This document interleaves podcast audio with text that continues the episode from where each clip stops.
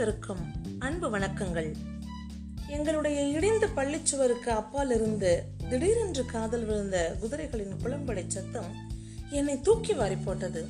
ஏதோ எங்களுடைய பள்ளிக்கூடத்தையே துவம்சம் செய்து விடுவார்கள் போல இருந்தது. நாங்கள் அனைவரும் உஷாராகி சிலைகளைப் போல் அசையாமல் அமர்ந்திருந்தோம். இந்த வரிகள் வரைதான் நாம் சென்ற பகுதியில் அல்டினாயின் கடிதத்தை முடித்திருந்தோம். அடுத்து என்னவாயிற்று? தெரிந்து கொள்ள வேண்டுமா? கடிதத்தை தொடர்ந்து படிப்போமா? வாருங்கள் தோழர்களே. கவனத்தை திசை திருப்பாம உங்க வேலைகளை கவனிங்க. விரைவாக சொன்னார் துஷி. அப்போது கதவு படார் என்ற ஓசையுடன் திறந்தது. அங்கே வாசலில் என் சித்தி நின்றாள். அவள் கோபமூட்டும் வன்ம புன்னகையுடன் காணப்பட்டாள். துஷின் கதவை நோக்கி வந்தார். உங்களுக்கு என்ன வேண்டும்? உனக்கும் அதுக்கும் சம்பந்தம் இல்லை என்னோட பொண்ணை கல்யாணம் செஞ்சு தரப்போறேன். போறேன் ஏ அனாதையே? சித்தி என்னை நோக்கி வர துஷின் அவள் பாதையில் குறுக்கிட்டார். இங்க பள்ளிக்கூட சிறுமிகள் தான் இருக்காங்க. யாருக்கும் கல்யாண வயசு வரல. உறுதியோடு அமைதியாக சொன்னார் துஷின். பாப்போம் பாப்போம். என்னப்பா? பிடிங்க அவளை. இழுத்துட்டு வாங்க அந்த குட்டியை. குதிரையில் உட்கார்ந்திருந்த ஒருவனை பார்த்து சித்தி சைகை செய்தாள். அது அந்த நரித்தொப்பி அணிந்த சிவப்பு முகத்தை உடைய அதே ஆள்தான். அவனுக்கு பின் கனமான கம்புகளை கையில் ஏந்தியபடி இன்னும் இருவர் குதிரைகளிலிருந்து இறங்கி வந்தனர். ஆசிரியர் இடத்தை விட்டு அசையவில்லை. அட கேடுகட்ட நாயே நீ என்ன மத்த பொண்ணுங்களை பொண்டாட்டி ஆட்டம் நடத்துற? எங்க இடத்தை விட்டு நகரு. சிவப்பு முகத்தான் கரடியை போல் தூஷன் மீது பாய்ந்தான். உள்ளே வர உங்களுக்கு உரிமை இல்லை. இது பள்ளிக்கூடம். கதவு சட்டத்தை உறுதியாக பற்று நின்றபடியே கூறினார் துஷேன். நான் தான் சொன்னனே கிரீச்சிட்டாள் சித்தி. அவன் எப்போதோ அவளை வசீகரித்து விட்டான். அந்த குட்டி பொண்ண சும்மா அனுபவிச்சுட்டு இருக்கான். பள்ளிக்கூடம் என் கால் தூசுக்கு சமம்.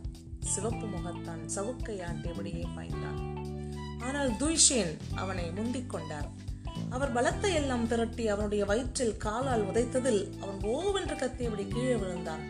உடனே மற்ற இருவரும் கம்புகளுடன் ஆசிரியர் மீது பாய்ந்தனர். மற்ற குழந்தைகள் அலறியபடியே என்னிடம் ஓடி வந்தனர். அடித்தாளாமல் கதவில் பிளவுகள் ஏற்பட்டன. என்னுடன் ஒட்டிக்கொண்ட சிறு குழந்தைகளை அழைத்துக் கொண்டு சண்டை போட்டுக் கொண்டிருந்தவளிடம் பாய்ந்தேன். ஆசிரியரை விடுங்க. அடிக்காதீங்க. இதோ நான் இருக்கேன். என்ன கூட்டிட்டு போங்க. ஆசிரியரை மட்டும் அடிக்காதீங்க. துஷேன் திரும்பி பார்த்தார். அவர் உடல் முழுவதும் ரத்தம். அவரை பார்க்கவே பயங்கரமாய் இருந்தது. அவர் கடும் கோபத்துடன் காணப்பட்டார். தரையில் கிடந்த பலகையை எடுத்து ஆட்டியபடியே கத்தினார். குழந்தைகளே கிராமத்துக்கு ஓடுங்க. அல்துனாய் ஓடு. கத்திய கத்தலில் அவருக்கு புறையேறியது. அவர் கையை அடித்து உடைத்தனர். சேர்த்து வைத்தபடி தூஷியின் பின்வாங்கினார் அவர்களோ ஒன்றும் செய்ய இயலா நிலையில் இருந்த அவரை வெறிமாடுகள் மாதிரி அடிக்க ஆரம்பித்தனர். அடி அடி பின்னாடியிலிருந்து தலையில் அடி ஒரேடியாக அடித்துக் கொள். மூர்க்கத்தின் உச்சக்கட்டத்தில் இருந்த சித்தி சிவப்பு முகத்தானுடன் என்னருகே விரைந்து வந்தாள். அவர்கள் என் பின்னலால் கழுத்தை கட்டி வாசலை நோக்கி இழுத்துச் சென்றனர். என் பலத்தையெல்லாம் திரட்டி நான் விடுபட பார்த்தேன். கத்திக் கொண்டிருந்த குழந்தைகள் ஒரு நொடி பொழுது கண்களில் பட்டனர்.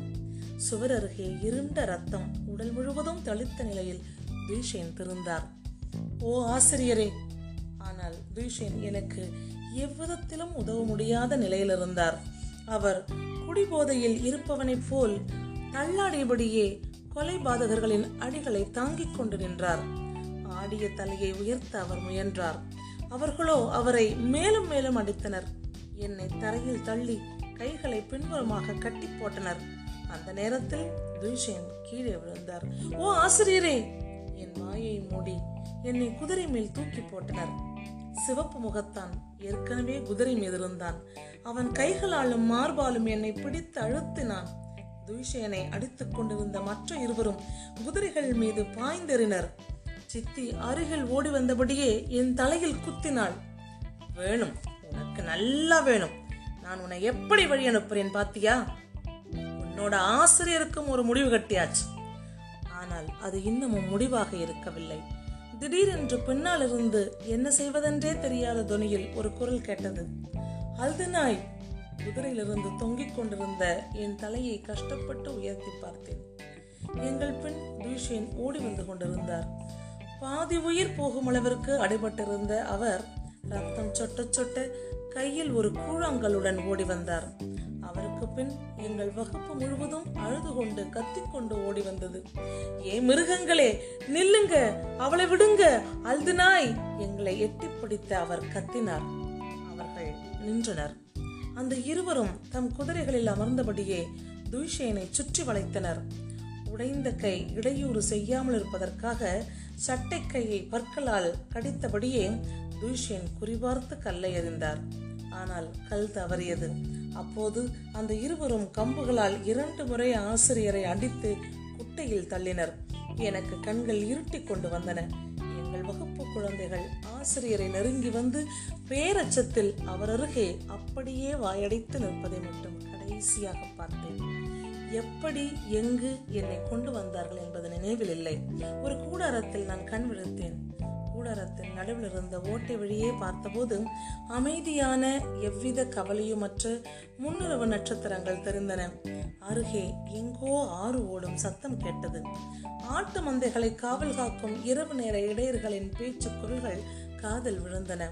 அணைந்து போன நெருப்பின் முன் மரக்கட்டையைப் போல ஒட்டி உலர்ந்த கடுகடுப்பான முதிய பெண்ணொருத்தி உட்கார்ந்திருந்தாள். அவளுடைய முகம் தரையைப் போல் இருண்டிருந்தது.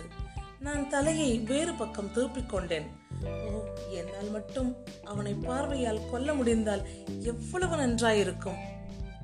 ஏ கருப்பி அவளை எழுப்பு. சிவப்பு முகத்தான் கட்டளையிட்டான். அக்கருப்பு பெண்மணி என்னை நெருங்கி வந்து தன் கரடு முரடான முரட்டு கரத்தால் தோலை குலுக்கினாள். அவளை சமாதானப்படுத்து. அவளுக்கு புரியவை. இல்லாவிட்டால் எப்படி இருந்தாலும் அவளோட அதிகம் பேச்சு கிடையாது. அவன் கூடாரத்தை விட்டு வெளியேறினான். கருப்பு பெண்மணியோ இடத்தை விட்டு நகரவில்லை. ஒரு வார்த்தையும் பேசவில்லை. ஒருவேளை அவள் ஊமையா? குளிர்ந்து போன சாம்பலை போன்ற மங்கிய அவள் விழிகள் உணர்ச்சியின்றி பார்த்தன. சிறு குட்டியிலிருந்தே நன்கு அடிக்கப்பட்ட சில நாய்கள் இருக்கும். கொடியவர்கள் தம் கையில் கிடைத்ததையெல்லாம் வைத்து அவற்றின் தலையில் அடிப்பார்கள். அவையும் அதற்கு பழகி போகும்.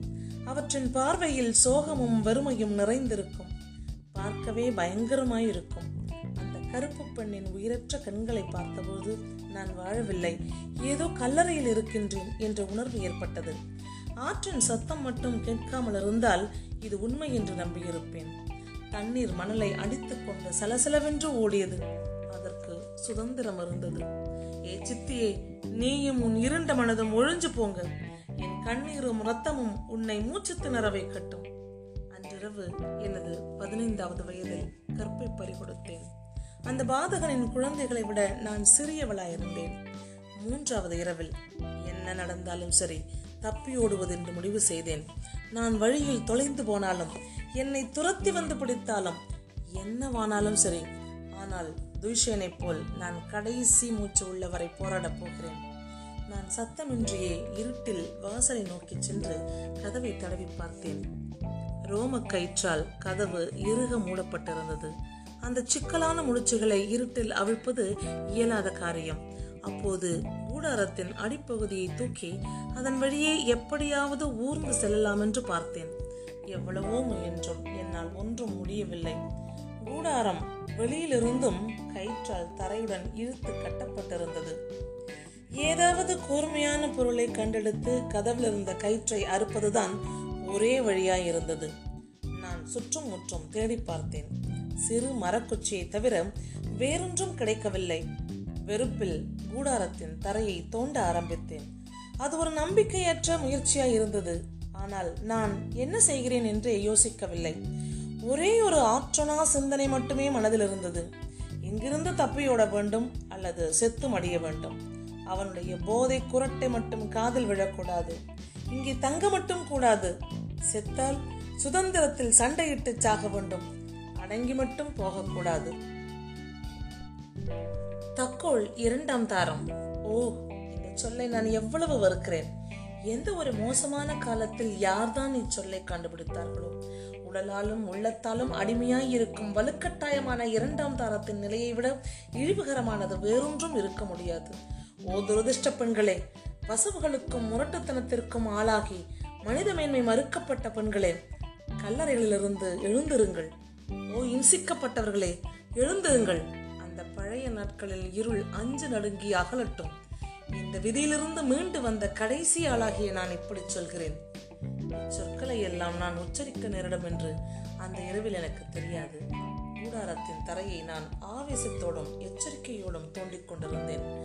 தரை கல்லை போல் இறுகி இருந்தது நகத்தால் நான் தோண்டியதில் பொருள்களில் ரத்தம் அடைந்தது கூடாரத்திற்கு வெளியே கையை நீட்டும் அளவிற்கு இடம் ஏற்பட்ட போது விடிய ஆரம்பித்திருந்தது. நாய்கள் குறைக்க ஆரம்பித்தன. பக்கத்தில் மக்கள் எழுந்திருக்கலாயினர். குதிரைகள் கூட்டம் கூட்டமாக தண்ணீர் குடிப்பதற்காக நடந்து சென்றன. ஆடுகள் தூக்க கலக்கத்தில் சிறுமியபடியே சென்றன. பின்னர் யாரோ கூடாரத்தை நெருங்கி வந்து வெளியில் தரையோடு இழுத்து கட்டப்பட்டிருந்த கயிறுகளை அவிழ்க்கலாயினர். கூடாரத்தின் வெளிப்பகுதியில் இருந்த கெட்டி போர்வையை கழட்ட ஆரம்பித்தனர். மௌனமான கருப்பு பெண்மணிதான் இக்காரியங்களை செய்தாள். அவர்கள் வேறு இடத்திற்கு செல்ல தயாராகின்றனர் என்று தெரிந்தது. காலையில் அந்த இடத்தை விட்டு புறப்பட்டு முதலில் கணவாய்க்கு புதிய மேய்ச்சல் நிலத்திற்கு செல்ல வேண்டும். பிறகு கோடை பூராவையும் கழிக்க கணவாயை தாண்டி மலைகளின் மேல் உள்ளாழத்திற்கு செல்ல வேண்டும் என்ற பேச்சு நேற்று என் காதில் விழுந்தது நினைவிற்கு வந்தது. என் மனக்கவலை இன்னமும் அதிகரித்தது. ஏனெனில் அங்கிருந்து தப்பிப்பது இன்னமும் பல நூறு மடங்கு கடினம். தோண்டிய இடத்தில் உட்கார்ந்தபடியே இருந்த நான் இடத்தை விட்டு அசையவில்லை. நான் எதை ஏன் மறைக்க வேண்டும்? கூடாரத்தின் கீழே தரை தோண்டப்பட்டிருப்பதை அக்கருப்பு பெண்மணி பார்த்து விட்டாள். என்றாலும் ஒன்றும் சொல்லாமல் தன் வேலையை தொடர்ந்து செய்து கொண்டிருந்தாள். பொதுவாகவே அவள் தனக்கும் மற்ற எதற்கும் எவ்வித சம்பந்தமும் இல்லாததைப் போல் வாழ்க்கையில் எவ்வித உணர்ச்சியும் இல்லாதவளைப் போல் நடந்து கொண்டாள். அவள் தன் கணவனை எழுப்பவில்லை. புறப்பட தயாராக தனக்கு உதவும்படி அவனிடம் கேட்கவில்லை. அவன் தடித்த போர்வைகளுக்குள் உறங்கிக் கொண்டிருந்தான். கரடியைப் போல் குரட்டை சத்தம் கேட்டது. கூடாரத்தின் வெளிப்பகுதியில் போர்த்தப்பட்டிருந்த கெட்டி போர்வை முழுவதும் கழட்டப்பட்டது. நான் ஏதோ கூண்டில் உட்கார்ந்திருப்பதைப் போல் அதனுள் அமர்ந்திருந்தேன்.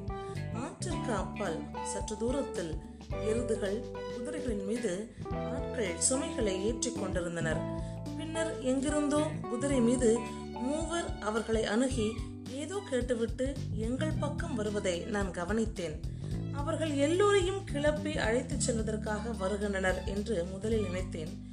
பிறகு உற்று பார்த்ததும் திடுக்கிட்டேன் அவர்களில் ஒருவர் துய்ஷேன் மற்ற இருவரும் மெலிஷியா தொப்பிகளை அணிந்திருந்தனர். அவர்களுடைய மேற்கோட்டுகளில் சிவப்பு அடையாள கோடுகள் இருந்தன. நான் அப்படியே அசையாமல் உட்கார்ந்திருந்தேன். என்னால் கத்தக்கூட முடியவில்லை. நான் மகிழ்ச்சியில் மூழ்கினேன். என் ஆசிரியர் உயிரோடு இருக்கின்றார். அதே நேரம் என் மனதை வறுமை கவ்வியது நான் சாகடிக்கப்பட்டவள் இழிவுபடுத்தப்பட்டவள். விஷயனின் தலையில் கட்டு போடப்பட்டிருந்தது. அவரது கையும் கட்டில் தொங்கியது. அவர் குதிரையிலிருந்து துள்ளி குதித்தார். காலால் கதவை எட்டி உதைத்து திறந்து கூடாரத்திற்குள் ஓடி வந்த அவர் சிவப்பு முகத்தானின் மீது இருந்த போர்வையை பிடுங்கினார். எழுந்திரு பயங்கரமாக கத்தினார் அவர். அவன் தலையை தூக்கி கண்களை கசக்கி விட்டுக்கொண்டு துய்ஷின் மீது பாய பார்த்தான். ஆனால் மெலிஷியா கை துப்பாக்கிகள் தன்னை நோக்கி குறிபார்ப்பதை கவனித்ததும் அடங்கி போனான். அவனுடைய கழுத்தை பிடித்த துய்ஷின் ஒரு உலுக்கு உலுக்கி அவன் தலையை தன்னை நோக்கி திருப்பினார். பன்றி பயலை அவருடைய வெளிரிய உதடுகள் முணுமுணுத்தன. இப்ப நீ போக வேண்டிய இடத்துக்கு போ புறப்படு. அவன் கட்டுப்பட்டு புறப்பட்டான். துய்ஷின் மீண்டும் அவன் தோளை பிடித்திழுத்து அவனுடைய கண்களை உற்று பார்த்து தழுதழுக்கும் குரலில் சொன்னார் அவளை புல்லை போல் மிதித்து அழித்து விட்டாச்சுன்னு நினைக்கிற? இல்ல உன் காலம் மலை ஏறியாச்சு இப்ப அவளோட காலம். உனக்கு முடிவு காலம் வந்தாச்சு. சிவப்பு முகத்தானுக்கு காலணிகளை தந்து அணிய செய்தனர். கைகளை கட்டி குதிரை மீது ஏற்றினர். ஒரு மிலிஷியாக்காரன் குதிரையை பிடித்துக் கொண்டு நடக்க இரண்டாவது மிலிஷியாக்காரன் குதிரை மீதேறி அவர்களை பின்தொடர்ந்தான். நான் முன்ஷேனின் குதிரை மீது அமர்ந்தேன். அவரோ என் அருகே நடந்து வந்தார். நாங்கள் புறப்பட்டதும் பின்புறம் இருந்து ஒரு காட்டுமராண்டித்தனமான மனிதத்தன்மையே அற்ற ஒரு ஓலம் கேட்டது. அந்த கருப்பு பெண்மணி எங்கள் பின் ஓடி வந்து கொண்டிருந்தாள். அவள் ஏதோ பைத்தியம் பிடித்தவளைப் போல் தன் கணவன் அருகே பாய்ந்து வந்து வீசிய கல்பட்டு நரித்தொப்பை கீழே விழுந்தது. என்னோட ரத்தத்தை குடிச்சியே கொலகாரா? இதயத்தை பிழியும் குரலில் அவள் கத்தினாள். என்னோட வாழ்க்கையே பாழடிச்சியே கொலகாரா? உயிரோட விட மாட்டேன். அவள் பல ஆண்டுகளாக குரலை உயர்த்தி இருக்க மாட்டாள். சேர்த்து வைத்திருந்தது அனைத்தும் அவளுடைய மனதில் பொங்கிக் கொண்டிருந்தது அனைத்தும் இப்போது வெடித்தது. அவளுடைய கீச்சென்ற கத்தல்கள் மலைப்பாறைகளில் பட்டு எதிரொலித்தன. அவள் குதிரையின் இரண்டு பக்கமும் மாறி மாறி ஓடி வந்து கோழையாக குனிந்து அமர்ந்திருந்த கணவன் மீது சாணத்தை கற்களை களிமண்ணை கையில் கிடைத்த எல்லாவற்றையும் எடுத்து வீசி சபித்தாள். உன்னோட கால் படற இடத்துல புல் கூட முளைக்க கூடாது. உன்னோட எலும்புகள் தரையில கிடக்கட்டும். உன் கண்களை காக்காய்கள் கொத்தட்டும். ஓ கடவுளே இவனை இன்னொரு முறை கண் முன்னாடி காட்டாத. என் முன்னாடி இருந்து ஒழிஞ்சு போ. படுபாவியே ஒழிஞ்சு போ. கத்தி முடித்தவன் மௌனமானாள். பிறகு ஒப்பாரியிட்டபடியே அங்கிருந்து நகர்ந்தாள். தன் தலைமையில் காற்றில் பறக்க அவள் ஓடி மறைந்தாள். அதற்குள் அங்கு வந்த மற்றவர்கள் அவளை பிடிக்க தத்தம் குதிரைகளில் அவள் பின் சென்றனர். ஏதோ ஒரு பயங்கர கனவு முடிந்ததைப் போல் என் தலை வலித்தது. சோர்ந்து ஒடுக்கப்பட்ட மனநிலையில் நான் குதிரை மீது அமர்ந்து சென்றேன். துய்ஷின் குதிரையின் கடிவாள கயிற்றை பிடித்தபடி சற்று முன்னே நடந்து சென்றார். கட்டுப்போட்ட தன் தலையை நன்கு தாழ்த்தி குனிந்தபடியே அவர் மௌனமாக நடந்தார். அந்த இழிகேடான கணவாயை கடந்து நெடுநேரம் ஆகியது மிலிஷியாக்காரர்கள் நெடுந்தூரம் முன்னே சென்று விட்டார்கள். துஷன் குதிரையை நிறுத்தி களைப்படைந்த கண்களால் முதல் முறையாக என்னை பார்த்தார். அல்தினாய் என்னால் உன்னை காப்பாற்ற முடியவில்லை என மன்னிச்சிடு என்றார் அவர். பின் என் கையை எடுத்து தன் கன்னத்தில் வைத்துக் கொண்டார். நீ என்ன மன்னிச்சா கூட என்னை நான் என்னைக்குமே மன்னிக்க மாட்டேன். நான் தேம்பியபடியே குதிரையின் பிடரையில் சாய்ந்து கொண்டேன். துஷேன் அருகில் நின்று மௌனமாக என் தலையை கோதிவிட்டார். நான் அழுது முடியும் வரை காத்திருந்தார். போதும் அல்டினாய் கிளம்பலாம். கடைசியில் சொன்னார் அவர். நான் சொல்றது கேளு. முந்தா நாள் நான் மாவட்ட தலைநகருக்கு போயிருந்தேன். நீ நகரத்துக்கு போய் படிக்க போற. என்ன? நான் சொல்றது கேட்டுச்சா சலசலவென்று ஓடிக்கொண்டிருந்த ஒரு தெளிந்த சிற்றாற்றின் அருகே நாங்கள் நின்றதும் துவிஷன் சொன்னார். குதிரையிலிருந்து இறங்கு அள்ளினாய் போய் முகம் கழுவிக்கொள். அவர் பையிலிருந்து ஒரு சோப்பு கட்டியை எடுத்து தந்தார். இந்த ஆல்டினாய் தாராளமா போட்டுக்க. வேணும்னா நான் அந்த பக்கமாக போய் குதிரையே புல் மேய விடுறேன். நீ ஆடையை கட்டுட்டு ஆற்றுல குழி. நடந்ததையெல்லாம் மற. அதை பற்றி எல்லாம் எப்பவுமே நினச்சி பார்க்காத. புலி அழுதினாய் வாரம் குறையும். என்ன? சரியா? நான் தலையை ஆட்டினேன். துஷின் அந்த இடத்தை விட்டு சென்றதும் நான் ஆடைகளை கழட்டிவிட்டு கவனமாக ஆற்றில் இறங்கினேன். வெள்ளை நீல பச்சை சிவப்பு கற்கள் நீரடியிலிருந்து என்னை பார்த்தன. என் கணக்காலில் நீல நிற நீரலைகள் ஓசையுடன் வந்து மோதின. கைகளில் நீரை அள்ளி அள்ளி எடுத்து மார்பின் மீது தளித்துக் கொண்டேன். குளிர்ந்த நீர் உடல் முழுவதும் பட்டது. அந்த நாட்களிலேயே முதன் முறையாக எண்ணெய் அறியாமல் சிரித்தேன். ஓ சிரிப்பது எவ்வளவு நன்றாக இருந்தது தெரியுமா? மீண்டும் மீண்டும் தண்ணீரை வாரி அடித்துக் கொண்டவன் ஆழத்திற்கு மூழ்கிச் சென்றேன். நீரோட்டம் என்னை அவசர அவசரமாக ஆழமில்லா பகுதிக்கு தள்ளும். நானோ எழுந்து மீண்டும் வேகமாக பாய்ந்து வந்த நீர் அலையினுள் மூழ்குவேன். தண்ணீரே இந்த நாட்களின் அசுத்தத்தையும் மாசையும் அடித்துச் செல். நீ எப்படி தூய்மையாக இருக்கின்றாயோ அதேபோல் என்னையும் தூய்மையானவளாக ஆக்கு. இப்படி முணுமுணுத்த நான் ஏன் என்று எனக்கு தெரியாமலேயே சிரித்தேன். மனிதர்களின் சுவடுகள். அவர்களுக்கு நெருக்கமான அவர்களால் மறக்க முடியாத இடங்களில் ஏன் என்றென்றைக்கும் அழியாதவையாக தங்குவதில்லை? எந்த காலடி பாதை வழியே துயிஷேனும் நானும் மலைகளிலிருந்து திரும்பினோமோ அப்பாதையை மட்டும் என்னால் இப்போது கண்டுபிடிக்க முடிந்தால் நான் தரையில் முழுங்காலிட்டு ஆசிரியரின் காலடி சுவடுகளுக்கு முத்தமிடுவேன். அந்த பாதை என்னை பொறுத்த மட்டில் வாழ்க்கை பாதை. அந்த நாள் அந்த காலடி பாதை வாழ்க்கைக்கு புதிய தன்னம்பிக்கைக்கு புதிய எதிர்பார்ப்புகளுக்கு வெளிச்சத்திற்கு என்னை இட்டு வந்த அந்த பாதை நீடூழி வாழட்டும். அந்த சூரியனுக்கு அந்த பூமிக்கு நன்றி. இரண்டு நாள் கழித்து துய்ஷேன் என்னை புகைவண்டி நிலையத்திற்கு அழைத்துச் சென்றார். இவ்வளவு நடந்த பிறகு கிராமத்தில் இருக்க நான் விரும்பவில்லை. புதிய வாழ்க்கையை புதிய இடத்தில் ஆரம்பிக்க வேண்டியிருந்தது. என் முடிவு சரியானது என்று மற்றவர்களும் கருதினர். சைக்கிள் பாட்டியும் கர்தான் பாய் தாத்தாவும் என்னை வழியனுப்ப வந்தனர். அவர்கள் பதற்றத்தோடு இருந்தார்கள். சிறு குழந்தைகளைப் போல் அழுதனர். வழியில் எடுத்துச் செல்ல தின்பண்டங்களை கொண்டு வந்து தந்தனர். என் அண்டை அயலாரும் ஏன் வாயாடி சத்தின் குள்ளும் கூட என்னை வழியனுப்ப வந்தனர். போனது போகட்டுமா? என்றான் அவன். நல்லா இருமா வெட்கப்படாத. ஆசிரியர் தூஷன் சொல்றபடி இரு. உனக்கு ஒன்றும் ஆகாது. எப்படியோ எங்களுக்கும் கொஞ்சம் கொஞ்சமாக எல்லாம் புரிய ஆரம்பிக்குது.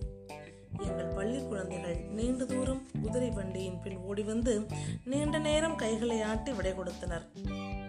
ராஜ்கஞ்ச் நகரில் இருந்த அனாதை குழந்தை இல்லத்திற்கு அனுப்பப்பட்டு இன்னும் சில குழந்தைகளோடு நான் சென்றேன்.